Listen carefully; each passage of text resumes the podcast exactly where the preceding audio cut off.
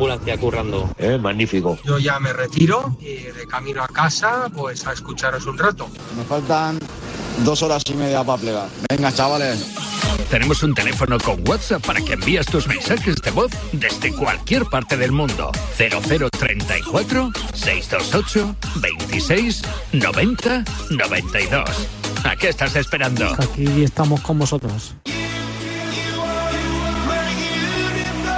¿Te has quedado dormido y no has escuchado la tribu de Radio Marca por la mañana? A mí me parece que un día esto es como No te preocupes, ya sabes que en la aplicación de Radio Marca tienes todos los podcasts disponibles para escucharlos cuando y como quieras. También me parece Valencia. Tú decides cuándo quieres escuchar la radio del deporte.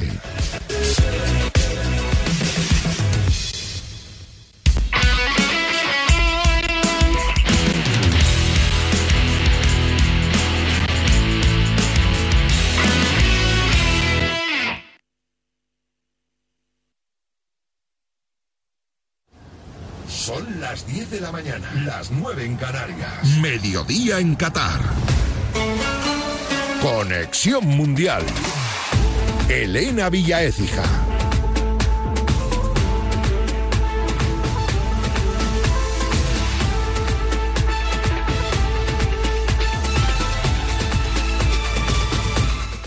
Buenos días. Hasta ahora se celebra un desayuno informativo, la Superliga en el futuro del fútbol europeo. Todo tras el revés que recibió ayer por parte del abogado general del Tribunal de Justicia de la Unión Europea.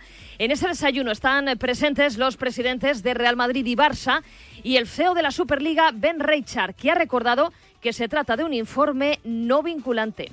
Era nuestra visión y nuestra interpretación sobre lo que era una opinión eh, de- del abogado general. La sentencia llegará en primavera del año que viene. La Superliga no está muerto, ni mucho menos, sino, em, sino eh, muy, muy viva. Recta final del Mundial de Qatar. Mañana se juega el partido por el tercer y cuarto puesto. A las 4 de la tarde, Croacia-Marruecos, la subcampeona, frente a la revelación. Acaba de hablar Red Raggi. Su selección quiere seguir haciendo historia. No es la final que queríamos, pero es un gran momento para nosotros. Es un reto que queremos superar y ser terceros. La meta es acabar lo mejor posible. La fatiga es un factor importante. Intentaremos sacar al mejor equipo posible para acabar terceros. El de mañana podría ser el último partido de Luka Modric con su selección con Croacia. Habla su compañero Kramaric. Todos sabemos cuántas palabras bonitas se escribieron sobre Luca y lo que hizo no solo por Croacia, sino por el mundo entero. Conociéndolo, no estoy seguro de que este sea su último mundial. La edad pasa para todos, incluso para él, pero seguirá siendo inmortal. Y el domingo la gran final Argentina-Croacia, partido que va a pitar el polaco Marciniak. La albiceleste empezó ayer a preparar esa cita con los suplentes en el gimnasio. Scaloni recuperará a Acuña y a Montiel sancionados ante Croacia. Francia, por su parte, pendiente del virus que ya dejó fuera de las semis a Upamecano y a Rabiot. El último en caer ha sido Coman. Se han extremado las medidas de higiene para evitar más contagios. La gran duda es si Benzema estará el domingo en el estadio de Lusail presenciando la final. La idea de Macron es llevarse a Karim y al resto de lesionados. Por cierto que Francia va a desplegar 14.000 agentes para la seguridad del país durante esa final. La avenida de los Campos Elíseos de París estará cerrada al tráfico. El Mundial de Qatar se ha cobrado otra víctima en el banquillo. Saio com enorme sentimento de gratidão. Enorme pelo privilégio que foi ter sido selecionador nacional. A partir de agora, Fernando. Santos deja la selección de Portugal tras ocho años en el cargo. En total han sido ocho los seleccionadores que han caído en este mundial, entre ellos Roberto Martínez, tras quedarse fuera Bélgica en la fase de grupos. Anoche protagonista en el partidazo de Cope y Radio Marca. De la manera que ha salido parece que es debido a los resultados y no es así. Antes del Mundial sabía que ganándolo o sin pasar de la fase de grupos el ciclo había terminado, por muchos motivos. Estar muy orgulloso del trabajo que se ha hecho. Al margen del Mundial, la noticia del jueves estuvo en el Real Madrid, que hizo oficial el fichaje de Hendrik, el delantero del Palmeiras de 16 años, gran perla del fútbol brasileño, se va a incorporar en el verano de 2024 cuando cumpla la mayoría de edad. La operación se ha cerrado en 35 millones de euros fijos más variables. La Champions femenina, el Barça selló su pase a cuartos tras golear 2-4 al Benfica. Se va a jugar el primer puesto en la última jornada, hoy a las 9 de la noche, París Saint-Germain-Real Madrid. En la NBA, victoria de los Grizzlies ante los Bucks con un gran Santi Aldama, 14 puntos, 3 rebotes, una asistencia y derrota de los Rockets ante Miami Heat, 2 puntos, 8 rebotes, 3 asistencias de Garuba. En la Euroliga perdieron Madrid y Valencia. Además, en tenis, tal y como adelantó Marca, David Ferrer es el nuevo capitán de la Copa Davis, sustituye a Sergi Bruguera. Y en los mundiales de natación de piscina corta, el 4 x 200 libre se ha metido en la final con récord de España. Es todo por el momento. Síguenos en radiomarca.com, en nuestras redes sociales y en nuestras principales plataformas. Conexión Mundial.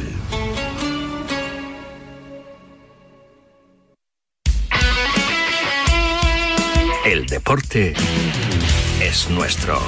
Radio Marca.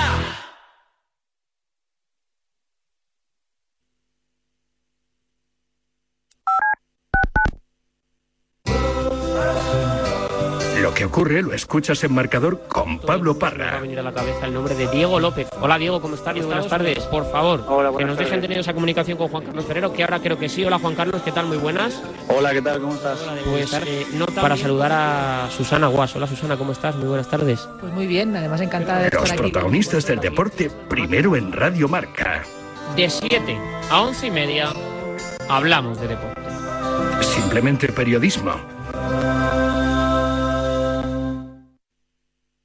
¿Viste? Una marea albiceleste agitando los brazos y animando a Lío y a sus chicos. Se te está yendo a cubano. ¡Carajo! ¡Qué recontralindo sería que Lío finalmente pudiera levantar la Copa del Mundo como Maradona hizo en el 86! A mexicano. La final del Mundial de Qatar, embarcador mundial de Radio Marca. Con los Pablos. Francia, Argentina. Este domingo a las 4. No sé, pero eso argentino no es. Yo por lo menos lo intenté.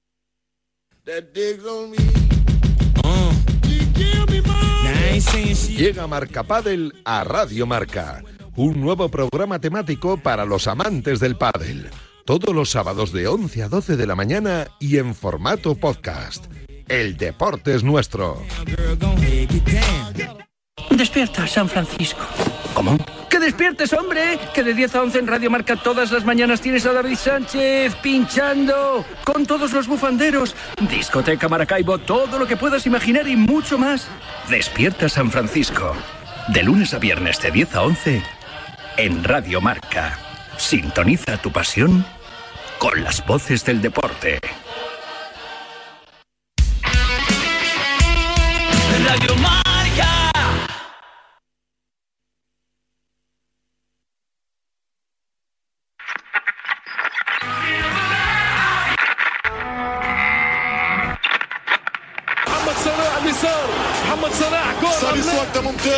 ممتاز ساليسو ما يعديكش عداه هيا هيا هيا هيا هيا هيا Despierta Doha.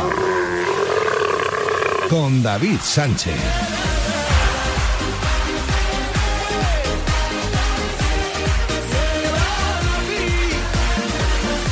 Hola, ¿qué tal? Muy buenas, bienvenidos. Último viernes antes de la final del Mundial, el domingo 4 de la tarde, Francia-Argentina. Viernes 16 de diciembre de 2022, día en el cual despedimos secciones que nos han venido acompañando a lo largo del último mes gracias al Mundial de Qatar. Por ejemplo, Diario de un Patriota. Hoy era un día de reflexión, de tranquilidad, de palabras sosegadas y de saber por qué tiene que ganar Messi o por qué tiene que ganar Kylian Mbappé. Con la mano en el corazón, en frío, esta es la crónica que nos deja Félix del Val del Retiro en su Diario de un Patriota. España. España. España. Arriba España. Arriba. Diario de un patriota. Maquinote.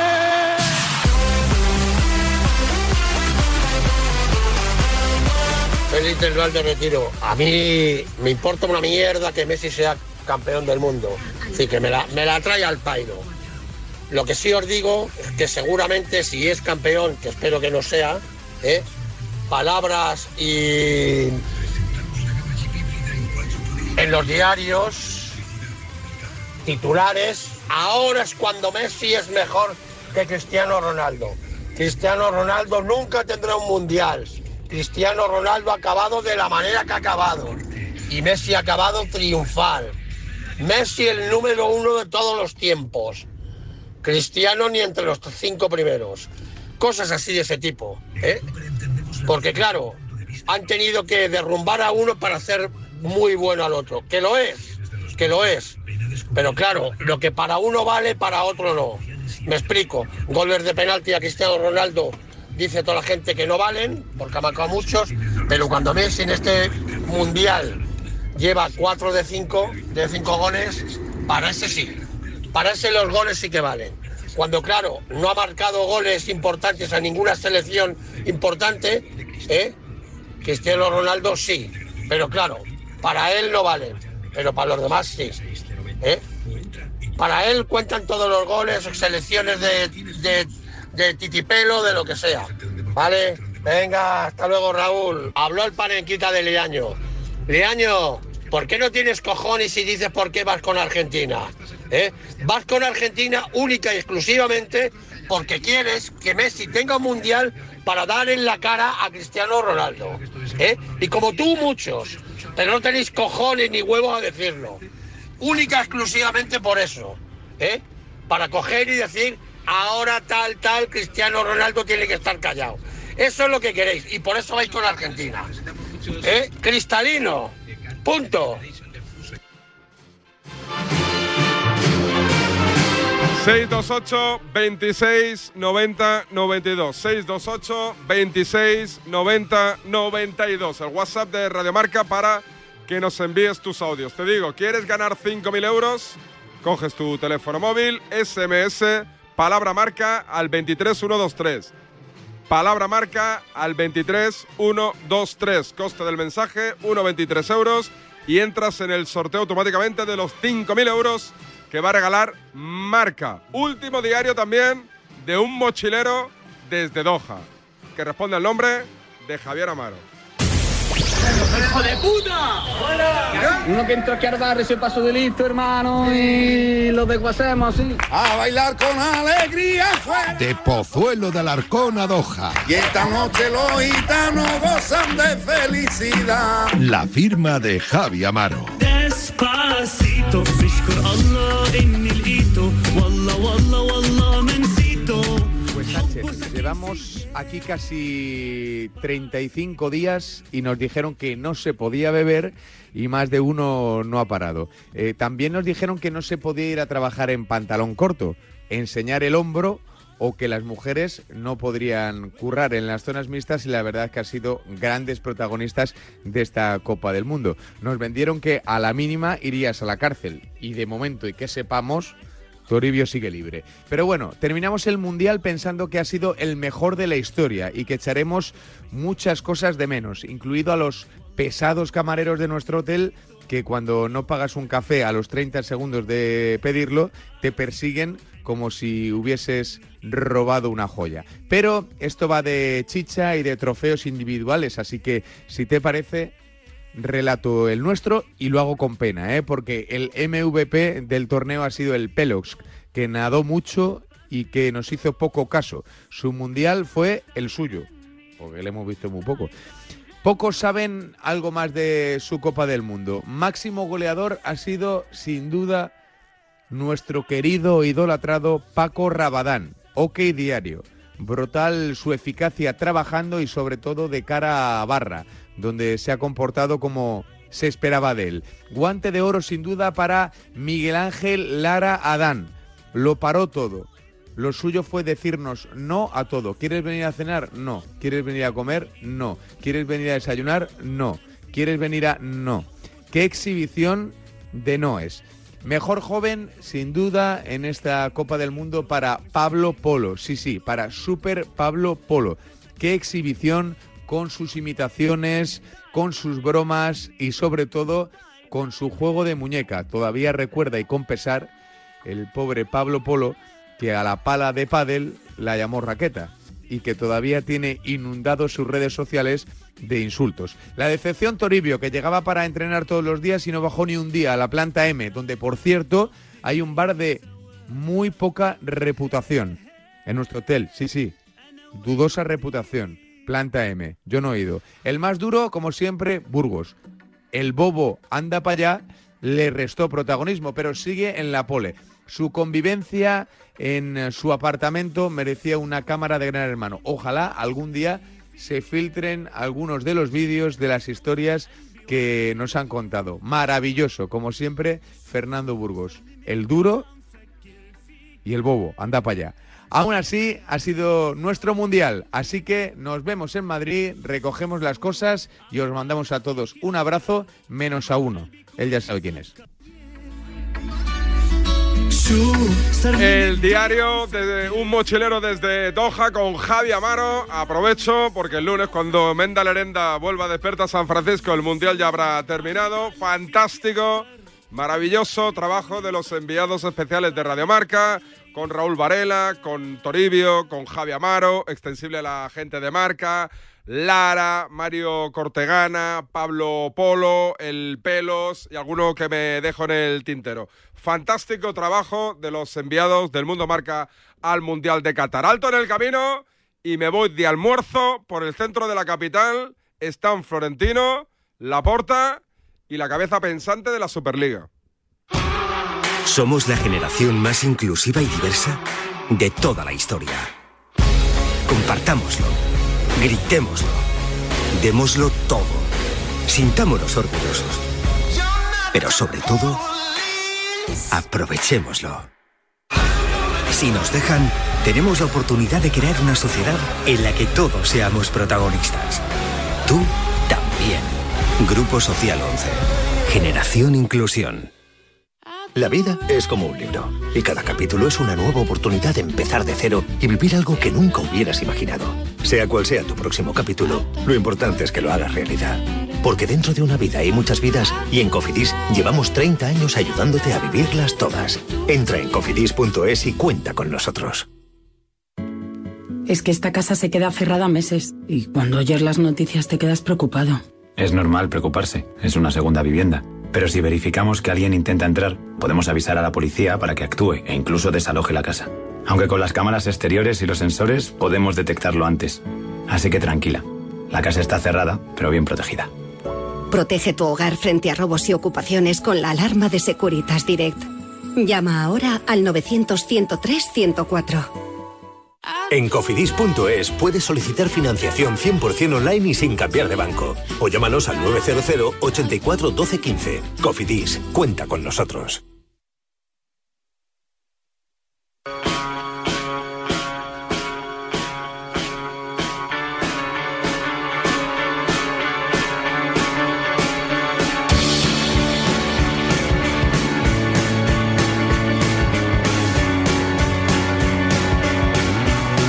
Dais asco, Radiomarca. Dais asco, sois la vergüenza del fútbol español, el cáncer del deporte, igual a los políticos. Sois, rep- sois repugnante, lo más bajo y lo más ruin y lo más rastrero que hay en periodismo deportivo. Oléis a mierda desde 20.000 kilómetros. mucho más! Asquerosos.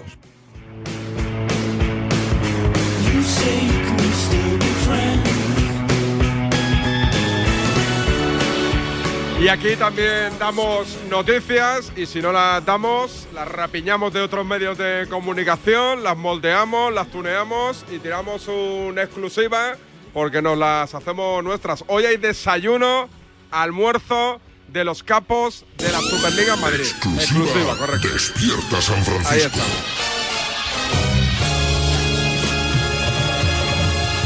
José Félix Díaz, compañero de marca. Félix, ¿qué tal? Buenos días. Muy buenas, David, ¿qué tal? Bueno, el almuerzo, ¿cómo, cómo transcurre? ¿Qué tal está? No te vayas tan allá, ya ha sido desayuno y ya ha acabado. ¿eh? Aquí está? los hombres, los hombres de empresa, David, no son como, como otros, ¿no? Aquí la- la- el día empieza a las 8 de la mañana, el desayuno empieza a las 9 y a las 10 pues ha terminado. Eh, ¿Algo que te haya sorprendido? Bueno, la seguridad de- del CEO de la Superliga, Ben Trencha, que, que sigue que esto sigue adelante, que no hay que no hay paso atrás que valga, que esto simplemente es un informe, que el informe hay que leerlo detenidamente, que todo que todo es interpretable, que ellos buscan el amparo legal que el propio informe reconoce debe tener el hacer competiciones al margen de UEFA y, de UEFA y FIFA y en ese momento, pues a partir de ese momento que será primavera, pues procederán a ejecutar. Dicen que la Superliga está más, liga que más viva que nunca, que no hay, como te digo, ningún impedimento para seguir adelante con el proyecto y que esto, repito, es un informe no vinculante de un abogado que tiene que ser a los 15 jueces eh, magistrados los que decidan el futuro de, bueno, el futuro no de la Superliga, sino el futuro de la competencia, si puede existir la competencia a UEFA y FIFA a la hora de organizar competiciones. Eh, ¿Molesto Florentino Laporta con el tuit ayer de Javier Tebas o no? Bueno, pues a ver, ha habido ironía respecto a él, ellos no han hablado, eh, han estado hablando entre ellos, sí, y bueno, pues eh, nada, pues eh, lo que te digo, el CEO ha sido irónico con el con el tuit de, Tebas, bueno, pues respondiéndole que, que, no entendía muy bien el, el motivo porque no hay ningún ninguna causa cerrada ni nada por el estilo, pero bueno, yo creo que es ellos defienden su, su posición, que es la de seguir adelante, y bueno, pues creen que hasta ahora no hay nada que corte la carrera o que, corte el sueño o la ambición de algunos clubes europeos de crear una competición más atractiva según ellos. En el almuerzo, al margen del aporte florentino, había mucha más gente del, del fútbol, ¿no? Sí, bueno, más que del fútbol, del deporte en general, evidentemente estaba José Ángel Sánchez, el, director general de Real Madrid, estaba Irene Lozano, que fue eh, directora del, del, CSD, presidenta del CSD, había Laporta, estaba Roures, bueno, pues yo creo que era gente de la liga. Bueno, yo creo que eh, no de, yo de otros clubes no he visto o no he conocido, pero sí que es cierto que había mucha gente del deporte en general. Eh, ¿Tienes la sensación de que esto es un órdago? ¿No es postureo? ¿Que siguen pensando que la Superliga saldrá adelante o no? Es que yo me parece, me parece improbable ya que salga después de tanto varapalo, aunque sea o no vinculante lo que tú quieras, pero todos los inputs son parece contrarios a la creación de esta Superliga. Eh, bueno, a ver, son pasos, ¿no? como ellos dicen, había una barrera, un muro infranqueable y ahora de momento, eh, según el propio informe, admite que ese muro puede ser franqueable. Quiere decirte que tú ahora tenías la potestad para echar a los equipos que quieras de tus competiciones y que no pudieran hacer nada ninguna otra, ¿no? Ahora ya hay un primer paso, esa es la lectura que hacen ellos, o sea, que hay un primer paso en que legalmente sí que pueden crear una competición, sí que pueden crear una manera de, ver el fútbol diferente a la que impone UEFA y FIFA y a partir de ahí es lo que quieren construir ese, ese no sueño, sino esa, lo que ellos ven como una realidad o como algo posible. Hablan de contacto permanente con equipos, dicen que las últimas dos semanas se han reunido con 30 equipos diferentes. Bueno, pues siguen trabajando y siguen, en lo que ellos dicen, preparando un panorama para cuando legalmente puedan ejecutarlo, cosa que hasta hasta ahora no pueden hacerlo. Eh, Félix, en el almuerzo, la prensa, ¿habéis tenido cafetito, bollería fina o, vosotros apestados? Estamos en, el, estamos en el Ritz, con eso te digo todo, ¿no? Sí, pero, o sea, ¿habéis sido bien recibidos o no? Sí, hombre, sí. ¿Y mesita, mesita, cerca de la mesa presidencial o...? Sí, el salón no era el salón era muy grande, ¿eh? no te digo yo que fuera... El Ritz, sabes que no tiene salones excesivamente grandes, no es el típico hotel de convenciones, sino es un hotel más más de tu gusto, más refinado. Pues, ahora mismo estoy en un salón que es, que a mí me parece de lo mejorcito que hay en, Madrid. No donde ha sido el, el, evento, sino el salón del desayuno del BIS. Imagínate cómo es, ¿no? Pues aquí todo dorado, todo del el árbol de Navidad hasta el techo, acristalada una especie de bóveda con la lluvia cayendo aquí debajo de mí, pero que no me mojo, afortunadamente. Y evidentemente calidad eh, máxima en el, en el nuevo hotel Mandarín, la cadena Mandarín, el Ritz. Eh, tú, tú ya no, ya me lo imagino, elegante como siempre, pero compañeros de prensa con vestuario indigno para la ocasión o no? Porque me, alguno, alguno, he visto, sí. ¿Nombres, por favor? No, no, no, hay que ser discreto en esta vida, pero hay que saber estar, ¿no? Y en el Ritz hay que venir, pues eso, de etiqueta casi, ¿no? Pero tú, algún compañero, algún compañero te ha venido a saludar y como que espera que me llaman. No, no, eso no, porque uno defiende al gremio en cualquier circunstancia, ¿no? Hay que ser, hay que tener sentimiento gremial, aunque, bueno, ellos mismos han visto, se han tenido que ver retratados. Vale, y ya la última que te hago, el siguiente paso de, esta gente de la Superliga, eh, ¿está previsto saber cuál va a ser y cuándo va a ser o no? Esperar, eh, no queda otra. Ahora el siguiente paso es la resolución o el dictamen de esos 15, de esos 15 magistrados de la Corte Europea, de la Curia Europea, y a partir de ahí pues eh, proceder. Ellos esperan que esa decisión les dé un ámbito legal, una cobertura legal que hasta ahora no existe, como te decía, porque era o conmigo o sin mí, pero ya se ha abierto la puerta a que pueda existir ese contigo, o, pero también sin ti, poder ejercitar mis derechos. y a partir de ahí proceder. Vamos a ver, ¿no? Ellos son optimistas con que el fallo del tribunal, el real fallo del tribunal, sea diferente al informe, al enfoque del informe. Un abrazo, Félix. Un abrazo. Aquí hubieras quedado bien tú, David. Sí, sí. un tío con clase. Pues eh, la verdad es que sí, es un sitio muy mío, el Rich, el mandarín. Cuídate, amigo. Un abrazo, chao. José Félix Díaz, compañero de marca en directo, conectando con el hotel donde se ha llevado a cabo ese almuerzo entre la gente del fútbol, la gente de la Superliga, con John Laporta y Florentino Pérez a la cabeza, acompañando y respaldando al CEO de la empresa que tiene o debe o debería organizar esa nueva competición llamada Superliga. Vámonos a Barcelona, ciudad condal. Toca hablar de la final del domingo. ¿Rulo? Rulo. ¿Rulo? Rulo. Ruli, Ruli.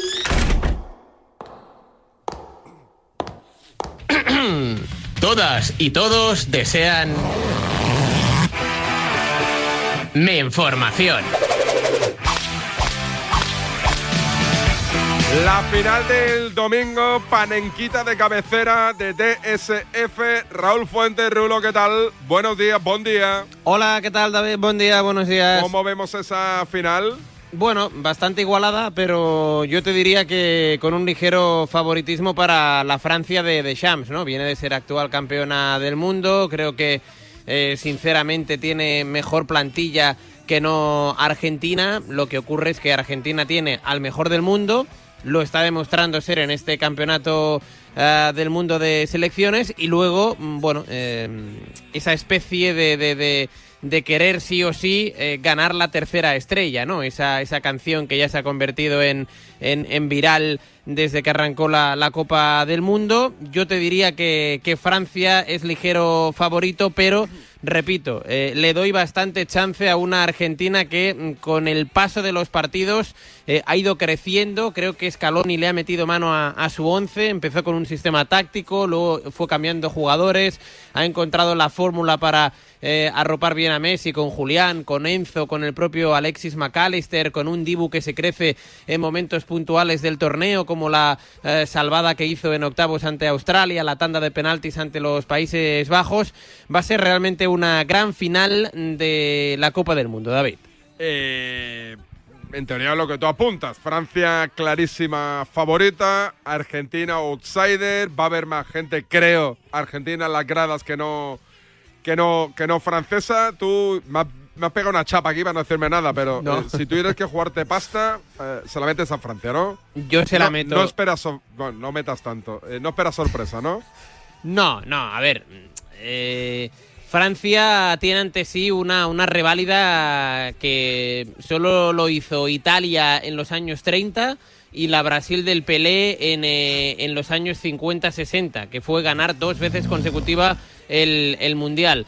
Y además, eh, Deschamps, de ganar, se podría convertir en la primera persona en hacer doblete como jugador, ganó el Mundial del 98 y la Eurocopa del 2000 y doblete como técnico, el Mundial del 2018 y el Mundial del 2022. Creo sinceramente que también, eh, lo digo por aquello de, del hambre, que Francia eh, quizá bueno, pues eh, venga con, con, la barriga llena de, del éxito de hace cuatro años. Argentina no, eh, están deseando ganar esa tercera estrella porque hace 36 años que no se coronan campeones del mundo y además le quieren dar esa última alegría a, Leo Messi, que ya anunció el otro día que el domingo será su último partido ah, mundialista. Pero si hay que meter algo, si hay que jugarse algo, yo te diría que para Francia.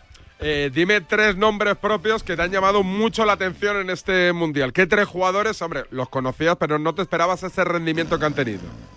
Bueno, pues mira, Julián Álvarez es uno. Ah, creo que mm, ha tirado la, puerta abajo, como se suele decir en el argot. Luego es evidente que Asedino Unagi, el futbolista de, Marruecos, y eh, a pesar de que salió en la, en la foto del gol del Mundial, pero eh, creo que este campeonato deja en, buen lugar a Josco Guardiol. Es decir, ya sabíamos que era un, central eh, absolutamente top de presente, pero que tenía un, futuro por delante. ¿Hablan que el City va a pagar 120 por él? Bueno, eh, eso he leído en las últimas horas, ¿no? A mí me parece una, una burrada, la verdad. 120 millones por un central ¿Qué quieres que te diga? Eh, cierto es que es un pedazo de central, cierto es que tiene 20 años y toda una carrera por delante, pero a mí eh, esa cantidad de dinero me parece una, una salvajada. Mm, ya te digo, va a salir en la foto de- del gol del Mundial, en la jugada de Leo Messi, pero yo, yo le ponía pasta encima de la mesa al Leipzig para llevarme el próximo verano a, a Josko Guardiol. Y luego también confirmaciones. Eh, a mí no me ha sorprendido el Mundial ni de Musiala ni de Bellingham. Creo que son dos jugadores que, que van a tener eh, mercado eh, el próximo verano. Más Bellingham que Musiala, porque creo que Musiala va a seguir en el Bayern de Múnich. No así Bellingham, que pinta a que el Liverpool le ha cogido la delantera al Real Madrid. Pero bueno, bastantes nombres propios interesantes y sobre todo de, de jugadores jóvenes. La información del Mundial siempre acompañado o de la mano de las mejores salchichas del territorio nacional. Y de salchichas, un rato sabe Raúl Fuentes, ¿eh? ¿Ya está la cena? Chicos, a cenar. ¿Qué hay? Hay patatas, huevos, tomate, mostaza, lechuga, de todo. ¿Y de carne? Salchicha Segurola. ¡Qué buena! ¡Qué buena, Mira cómo me como la salchicha. Salchicha Segurola. Las más jugosas. ¡Qué buena! Un abrazo, Rulo. Un abrazo, David. Seguimos. Hablamos de televisión, de series, de Ruiz Mateos y de coches. Ahora os cuento. Era el año 1932, cuando un humilde chocolatero compró varios décimos de lotería de Navidad con un sueño, construir una escuela para que los niños de su pueblo pudieran estudiar. Días más tarde, el número fue premiado y desde entonces hay un colegio en Calahorra que lleva su nombre con orgullo, Colegio Público Ángel Oliván. Un sorteo extraordinario lleno de historias extraordinarias. 22 de diciembre, Lotería de Navidad. Loterías te recuerda que juegues con responsabilidad y solo si eres mayor de edad. Es que esta casa se queda cerrada meses y cuando oyes las noticias te quedas preocupado. Es normal preocuparse, es una segunda vivienda. Pero si verificamos que alguien intenta entrar, podemos avisar a la policía para que actúe e incluso desaloje la casa. Aunque con las cámaras exteriores y los sensores podemos detectarlo antes. Así que tranquila, la casa está cerrada, pero bien protegida. Protege tu hogar frente a robos y ocupaciones con la alarma de Securitas Direct. Llama ahora al 900-103-104.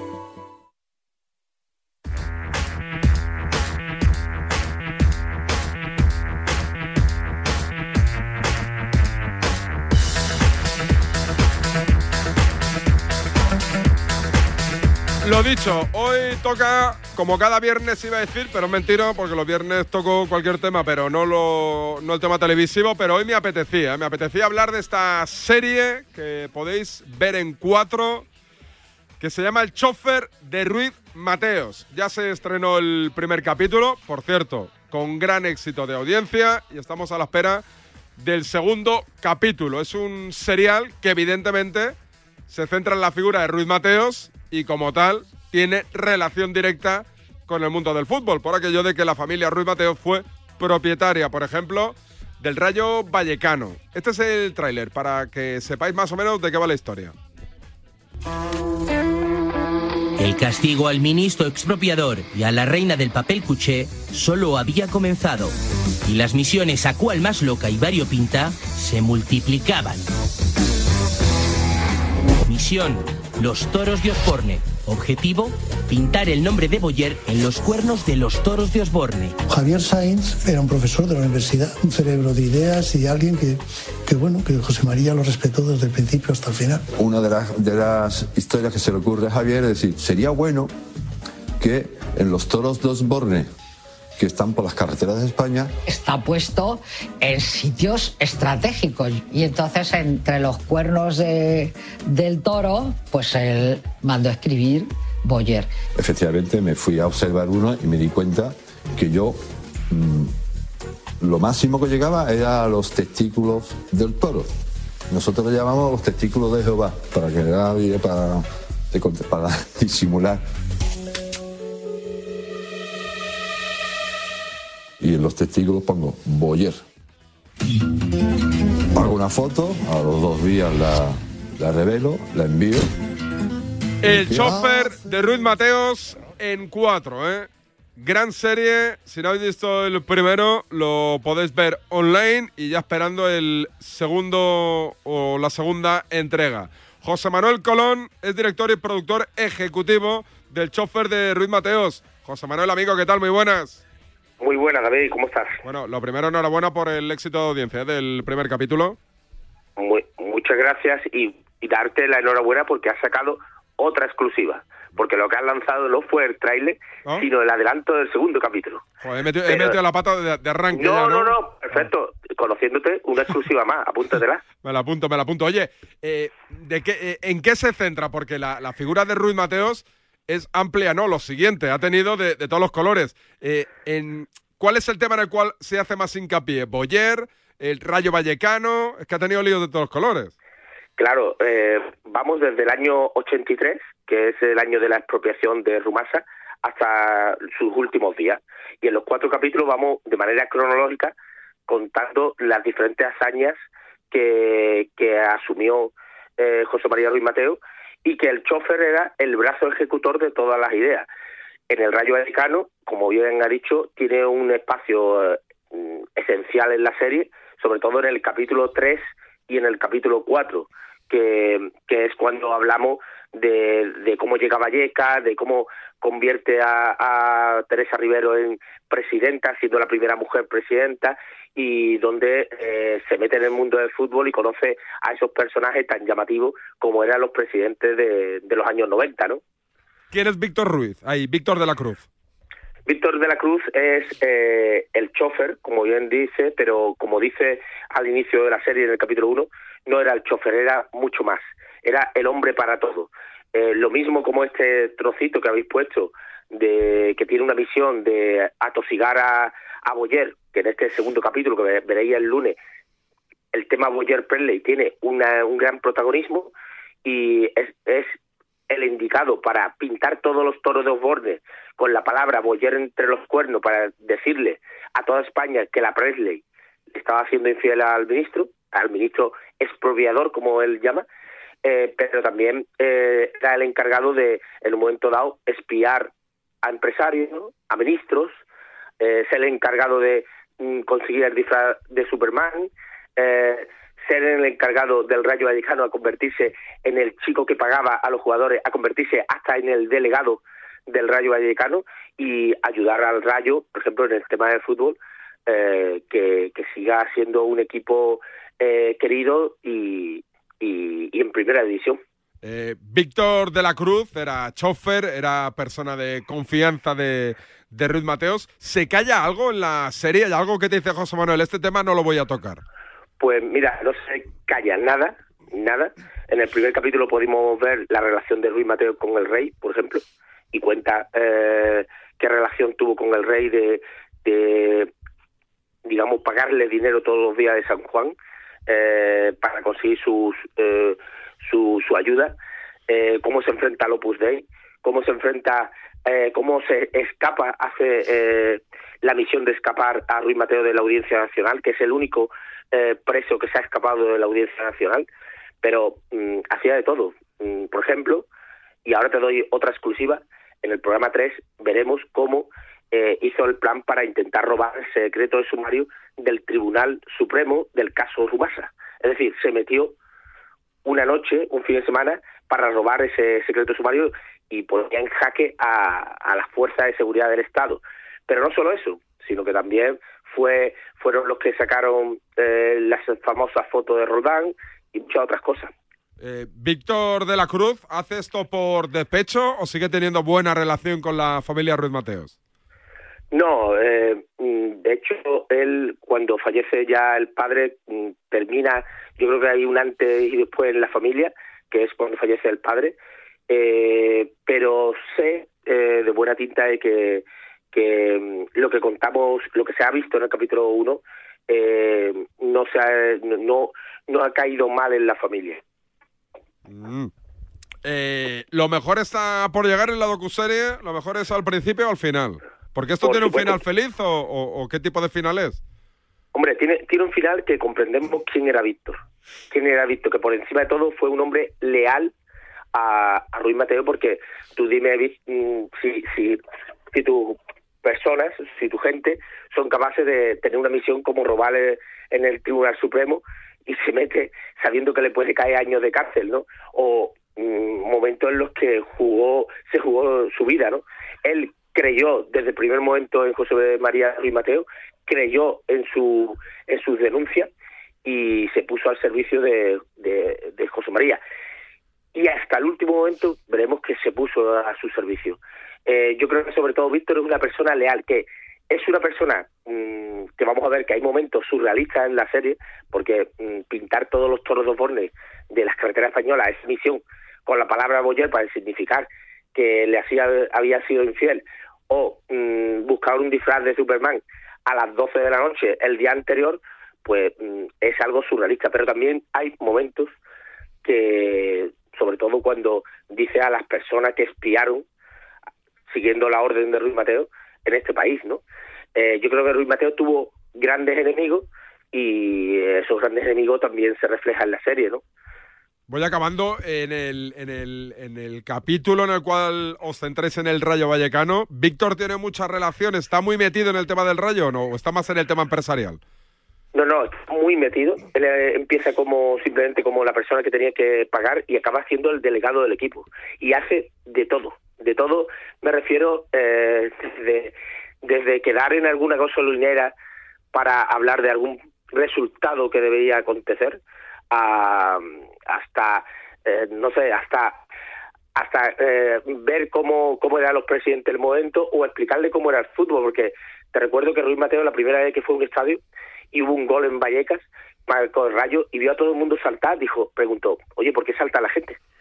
Y le tuvieron que explicar que era un gol y que por eso iba ganando y que por eso el resultado era positivo a Rayo. ¿Y para, qué, para, para, qué se mete, por qué se mete Ruiz Mateos en el Rayo? Pues se mete por una petición de Jesús Gil, un consejo de Jesús Gil. Le dice eh, que él está haciendo muchas acciones para salir en los medios de comunicación para que su caso de Rumasa no se no se olvide y que él en cambio toda la semana tiene 300, 400 periodistas si quiere cuando dice algo del Atleti. Y que si quiere tener voz pública debería coger un equipo. Y el equipo mejor de ese momento era el Rayo Vallecano porque era de un barrio obrero eh, significaba el apoyo que en teoría debería tener ciertos partidos, partidos que estuvieron detrás de su expropiación, y que sería eh, tener a 30, 40 periodistas diarios escuchando todo lo que quisiera decir Luis Mateo, entre ellos las denuncias que presentaba.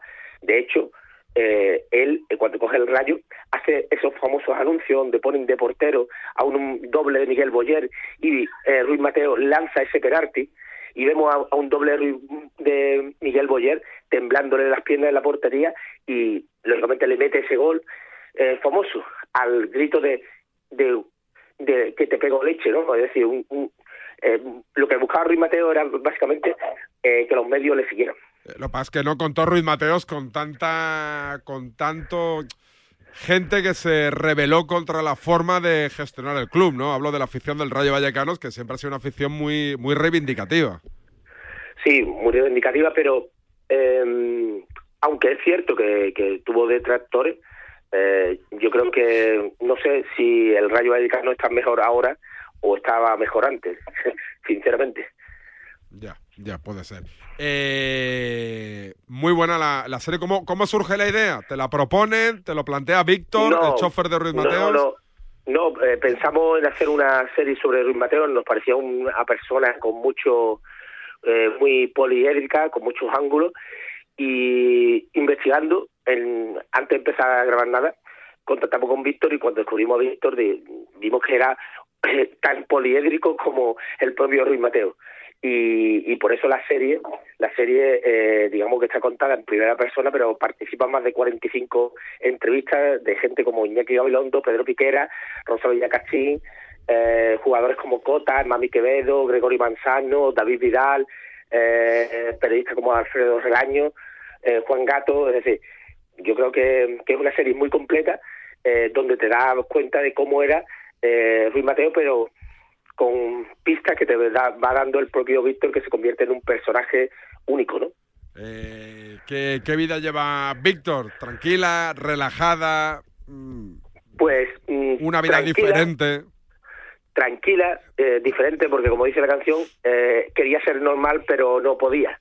Y, y era... Supongo que eh, al, lado de Ruiz Mateos viviría bien, Víctor, ¿no? Vivir vivía bien, pero, pero, y debería ser muy divertida. Muy divertida si no te metieran en la cárcel luego, claro. Eh, porque mm, espiar a un ministro o a un banquero, eh, mm, hacer como el que ha tenido un atentado eh, y chocar la furgoneta, como vimos en el capítulo 1, para culpar a, sus hermanos en la fe, pues hay momentos estriónicos que tú dices, qué divertido, vamos a pasarlo hoy, si luego no te detuvieran y te mandaran a, a Carabanchel. El chofer de Ruiz Mateos, una serie documental bien hecha, muy trabajada, elaborada y que tuvo gran éxito de audiencia en su estreno, en su primer capítulo, el, el- el lunes, ¿no? Segundo capítulo, José Manuel. El lunes en 4 a las 22.45. Ahí estaremos atentos a la pantalla. Gracias, amigo.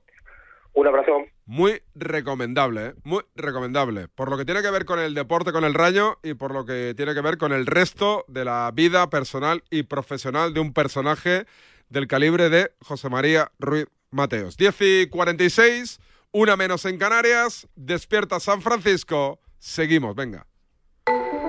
Hoy tampoco podrás dormir. Argentina se ha metido en la final del Mundial. Vámonos en directo hasta Buenos Aires, donde hay una Riadas y riadas de camisetas. Han cortado avenidas. La fiesta también está en España. Una locura estar acá en plena Plaza Sol. Buenas noches, Juanma, desde el arco de triunfo de Barcelona. Pide paso Antonio Ruiz. Felicidades, Rodrigo de Paul. Maldini, hola Julio, muy buenas. Hola, Juanma, muy Hoy buenas. en el metro de Doha. El partidazo de Cope y Radio Marca. De lunes a viernes, de once y media de la noche a una y media de la madrugada con Juanma Castaño. El número uno del deporte. ¿Sabes qué fecha ha sido premiada en el sorteo de mi día de la 11? Justo ahora lo van a decir. Sube el volumen. 29 de julio de 1996. ¿En serio? Si es el día que me compré rayito. No sé cuántos kilómetros nos hemos hecho esa moto y yo. Oye, pues con mi día de la 11 cada lunes y cada jueves puedes ganar miles de premios. Piénsate una fecha especial y prueba. Pues sí, y así le doy un descanso a Rayito, que ya se lo merece. A todos los que jugáis a la 11, bien jugado. Juega responsablemente y solo si eres mayor de edad.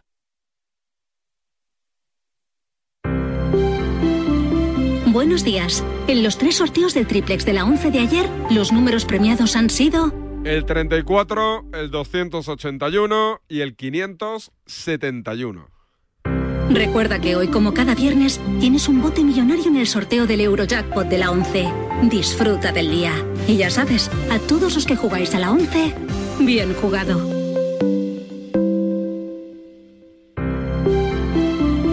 Buenos días. En el sorteo de mi día de la 11 de ayer, la fecha ganadora ha sido 29 de julio de 1996. y el número de la suerte el 1. Recuerda que hoy, como cada viernes, tienes un bote millonario en el sorteo del Eurojackpot de la 11. Disfruta del día. Y ya sabes, a todos los que jugáis a la 11, bien jugado.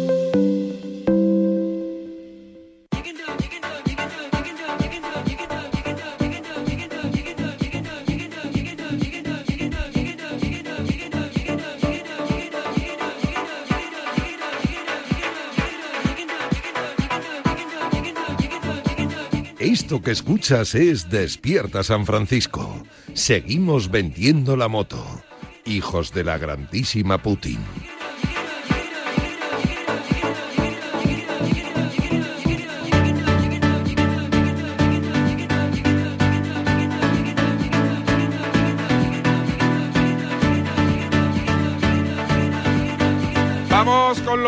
Polideportivo, vamos con el baloncesto, vamos con Enrique.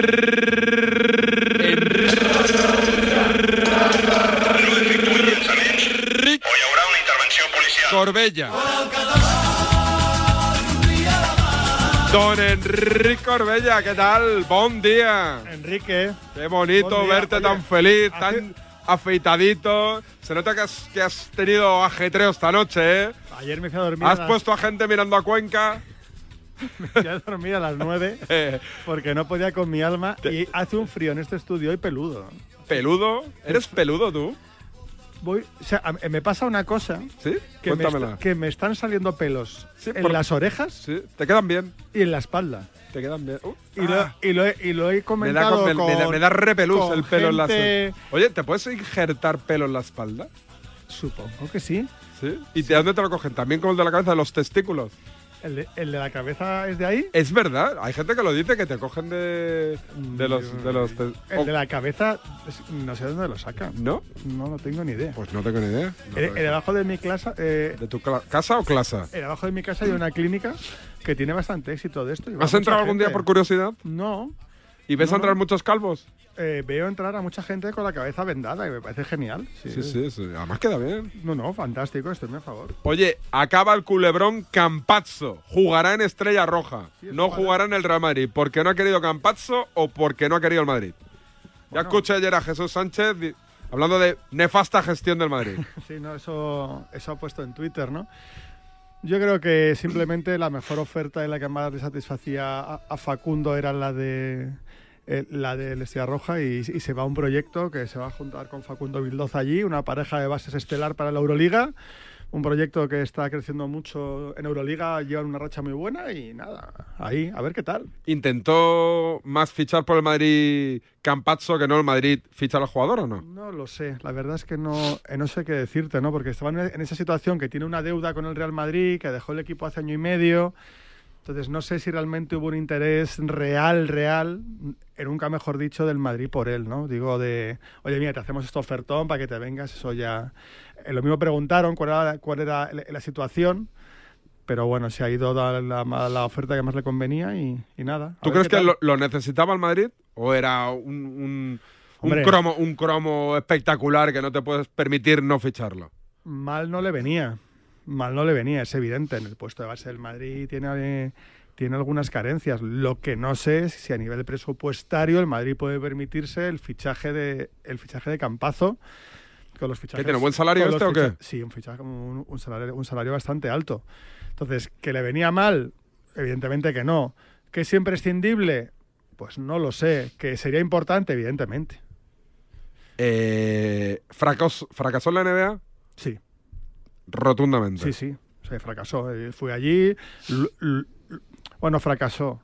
Él fue en busca de un sueño, ¿no? Entonces, todos aquellos que luchan Como por sus sueños, pues les puede ir bien o mal. Después te pegas una hostia cuando pues, pasa por un sueño, ¿no? te sueles pegar una Él hostia. Le fue mal, eso es evidente. Eso es evidente, pero él, de hecho, hipotecó año y medio de sus mejores años deportivos por buscar ese sueño, porque claro, en este año y medio prácticamente no ha sido un jugador importante, entonces yo creo que hi- hizo una apuesta fuerte, tanto a nivel deportivo como a nivel económico, y no le ha salido bien. Eso es así.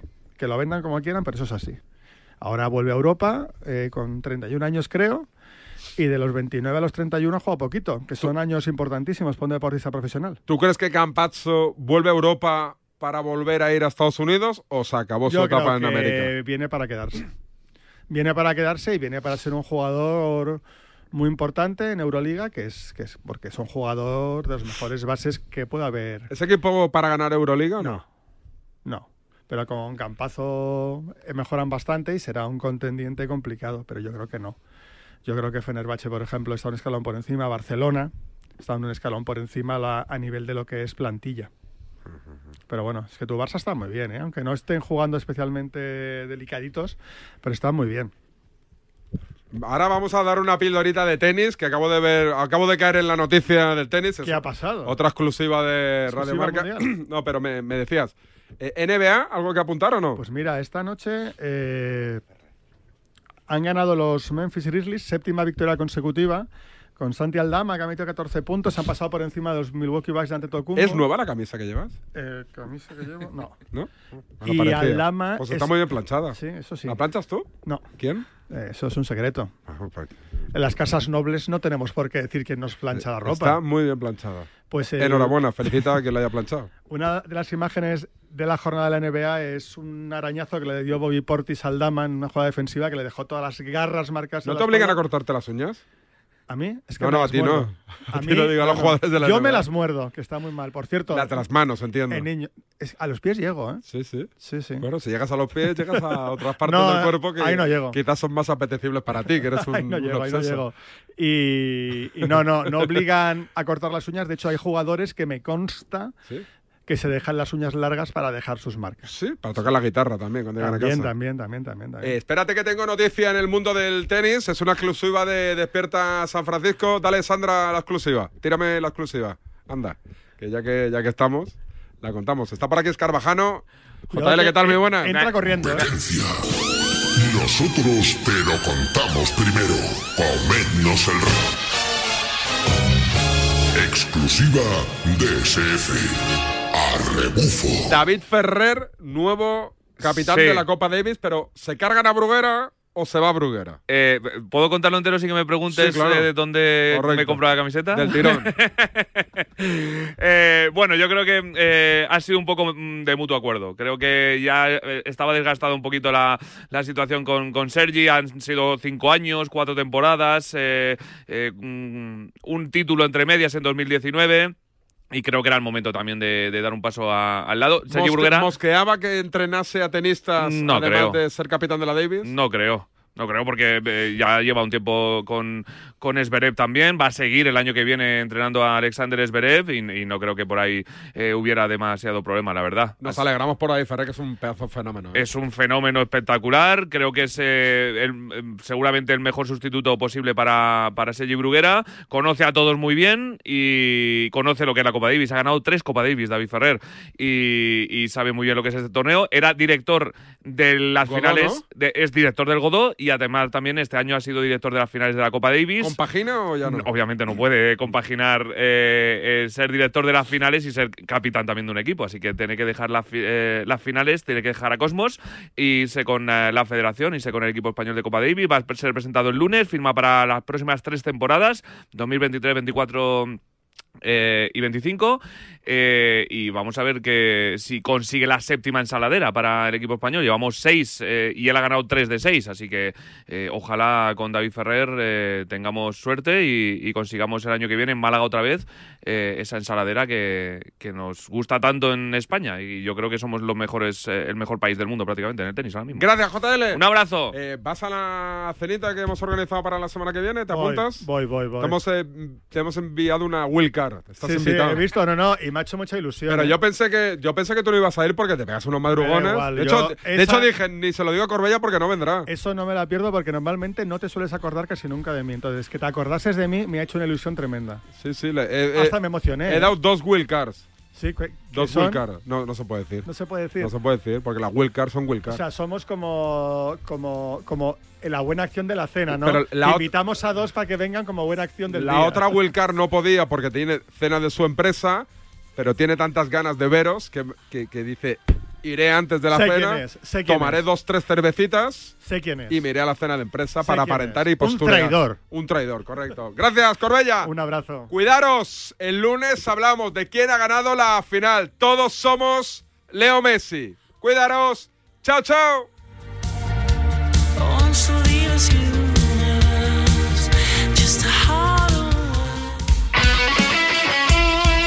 El deporte es nuestro. Radio Marca.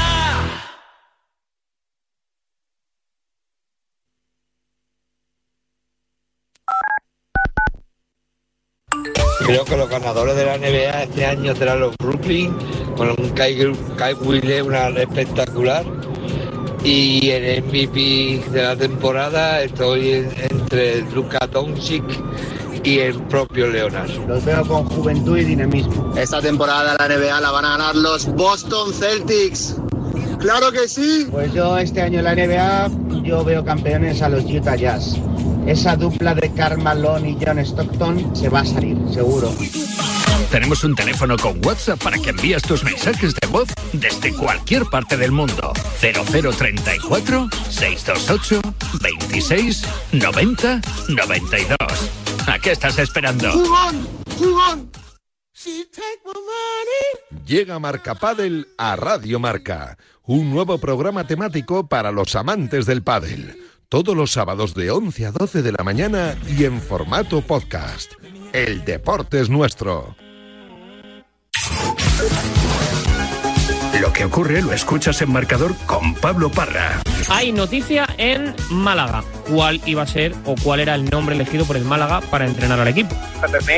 Actualizamos también el estado de la renovación o no renovación de Íñigo Martínez por el Athletic Club de Bilbao. Pues por ahora es la no renovación. Simplemente periodismo. ¿Qué podemos contar en Radio Marca? Que el Getafe está decidido en fichar a una de las perlas del Real Madrid, Pablo, Sergio Arribas. Otra noticia que tiene que ver con el futuro de un jugador internacional con la selección española. Hay mucho optimismo de renovar a José Luis Gaya. Radio Marca, la primera, la única. Primero aquí.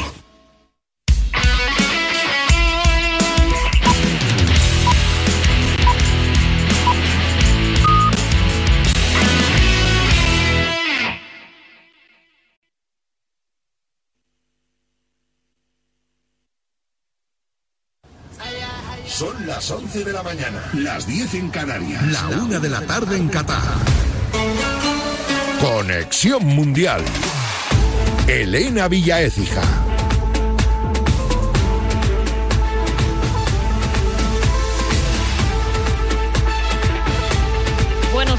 La Superliga vuelve a la carga tras el revés que recibió ayer por parte del abogado general del Tribunal de Justicia de la Unión Europea.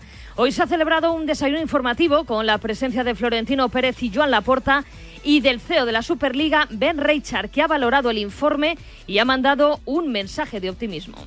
La sentencia llegará en primavera del año que viene. La Superliga no está muerto, ni mucho menos, sino eh, muy, muy viva. Nos encontramos con algunos clubes que temen sanciones, pero cada vez menos, tengo que decir. En las últimas semanas hemos podido tener conversaciones con, con más de 30 clubes en más de 10 países en Europa y comparten el diagnóstico que hacemos sobre los problemas actuales en el fútbol. Este año un joven de 16 años de media eh, ve 300 horas de fútbol en FIFA 23 en la PlayStation y 10 horas de fútbol real.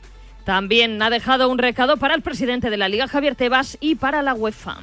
Que cada vez que habla el presidente de la Liga aprendemos más sobre nuestro pro propio proyecto porque tenían que inventarse un formato porque nosotros todavía no, no lo tenemos pues propuesto. Nosotros hemos dicho en varias entrevistas que nuestro planteamiento es una, una competición abierta y ellos hacen oídos sordos para poder hacer su, sus mensajes a la mesa. La UEFA a veces se postula como si fuese eh, las Naciones Unidas o incluso hace esa comparación cuando habla, habla de la FIFA. Por otro lado, en Qatar está a punto de comparecer el presidente de la FIFA, Gianni Infantino, para hacer balance del Mundial que acaba el domingo con la gran final Argentina-Francia, partido que va a pitar el polaco Marciniak. Por parte albiceleste, Scaloni recuperará a Acuña y a Montiel, sancionados ante Croacia. Los franceses, pendientes del virus que ya dejó fuera de las semis a Upamecano y a Rabiot. El último en caer ha sido Coman. Se han extremado las medidas de higiene para evitar más contagios. Por cierto que Francia va a desplegar 14.000 agentes para la seguridad del país durante esa final. La avenida de los Campos Elíseos de París estará cerrada al tráfico. Mañana se va a jugar el partido por el tercer y cuarto puesto a las 4 de la tarde. Croacia-Marruecos, la subcampeona frente a la revelación. Los de Red Draghi, tras plantar cara a Francia, quieren seguir haciendo historia. Es la peor final para jugar, pero al menos la jugamos. Estamos un poco decepcionados de no poder jugar la verdadera final. Pero hay un partido y una tercera posición que se disputa y sabemos que es importante para nosotros acabar sobre el podio, sobre todo para acabar bien el torneo. Será difícil porque hay fatiga, pero vamos a intentar tener el mejor equipo posible para acabar terceros. El Mundial se ha cobrado ocho víctimas en los banquillos. El último fue Fernando Santos, que ayer dejó de ser seleccionador de Portugal. Otro de los que ha caído ha sido Roberto Martínez en Bélgica tras la eliminación en la fase de grupos. Anoche, protagonista en el partidazo de Copa y Radio Marca. Es el fin de una generación de oro. Una gran decepción. Yo creo que frustración es cuando no intentas ganarlo. El sentimiento es que lo hemos dado todo, eh, hemos crecido muchísimo en seis años y medio. La verdad que nos hemos quedado a las puertas de ganar un título que yo creo que esta generación se merecía, aunque no, no te vas con la frustración porque lo hemos intentado. Un Roberto Martínez que sonó para relevar a Luis Enrique en el banquillo español. Pues esos son hipotéticos. Se puede decir que no hubo nunca una conversación. O sea, en ese sentido no te puedo, no te puedo decir. En la Champions femenina ayer el Barça selló su pase a cuartos tras golear 2-6 al Benfica. Hoy el Real Madrid necesita ganar en París al Paris Saint-Germain para depender de sí mismo en la última jornada. Y en segunda división hoy arranca la jornada número 21 con el Tenerife Andorra a las 9 de la noche. Es todo por el momento. Síguenos en radiomarca.com, en nuestras redes sociales y en nuestras principales plataformas. Conexión Mundial.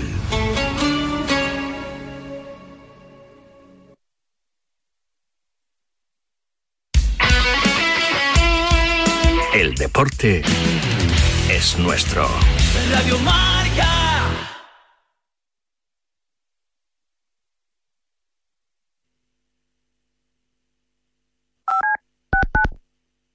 Querido Macron, no me salen las R's francesas, pero este domingo a las 4